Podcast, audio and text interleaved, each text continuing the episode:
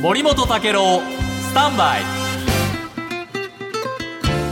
おはようございます。森本武郎です、おはようございます。遠藤康子です。えー、2週間にわたってねはい、えー大変でしたおね休みをいただいてしまいまして、大変、えーご迷惑をおかけしました、まあ、あの先週ね、はい。えー調子が悪くて、えーその前の週でもね、ええ。ちょっと調子が悪くて月曜日出てきたんですけども先週。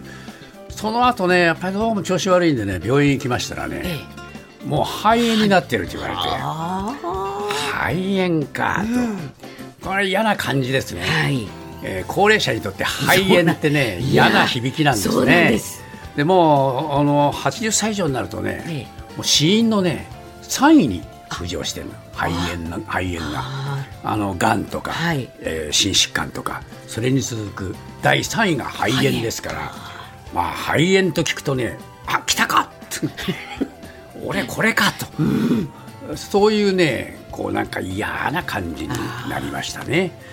でまあ、しかも熱も高くなりますし、えー咳がまあね、えーひどくなって、えーそして、まあ、あのなんていうのかあーなかなかこう気分的に楽になれない、えーでで吐き気も出てきたりしてね、辛い思いを数日間過ごしましたけれども、まあ、あのおかげさまで病院で、ええ。ーちょっと強い薬出してもらって、それでもって熱も下げて、咳も止まりましたんでね、はい。今週からまあ復帰することになりました、はい。大変ご迷惑をおかけいたしました。さて、えー休んでいる間にいろいろと動きは世の中あるようですが、今日気になるのはですね内閣支持率が各紙出てるんですね、えー毎日新聞も朝日新聞もそれから共同通信も、えーやっておりますけれども軒並み支持率が下がってるというね、えーまあ、あの今国会中には解散しないと岸田さんおっしゃって、えーしてたらどういうことになってたかなと。ね。えーまあ、これはご本人にとってみればちょっとほっとしたでしょう、あやっぱりしないでよかったなと、そのくらいまあ数字が、ね、結構きついんですね、はい。で毎日新聞に至ってはですね、えー前回の調査から、ね、12ポイント下がってしまいまして、えー支持率は、ね、33%。それから不支持率は12%も上がってしまって58%ということですから相当厳しい数字が出ました。で朝日新聞も支持率はあこれ42%前回よりも4ポイント減、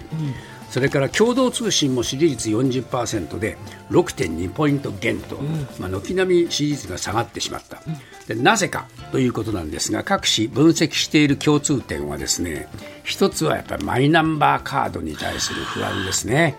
えーこれを、まあ、あ健康保険証と紐付けるっていうことに対する反対がね、結構大勢出てきまして、えー朝日新聞ではもうマイナ拡大はもう、えー不安という声が73%に上っているというね、えーまあ、こういう状況になりました。それから毎日新聞がやっぱり取り上げているのは長男更迭が遅かったというね。あの秘書の問題がありましたけれども、やっぱりああいう私的なその問題点っていうのは意外に影響が大きいんですね。ですね。ええ。あのやっぱりね公職にいる人間にとってね、身内をどういうふうに扱うかっていうのははい。相当ね気をつかなきゃいけないのに非常に無神経でしたね。でああいうところがあの岸田さんの性格が見えちゃうんですね。でそれがやっぱりね大きく影響したんじゃないかというふうな気もいたします。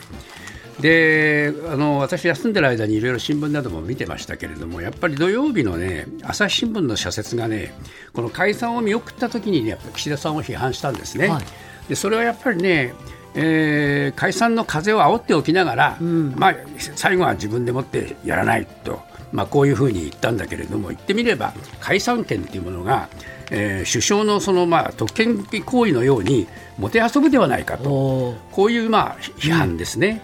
で確かに解散というのはあの首相の、えー専権事項のようになってきていますけれども、果たして本当にそうなのかという、そういうテーマがねやっぱりね浮き彫りになりましたね。えー国会をね解散するって、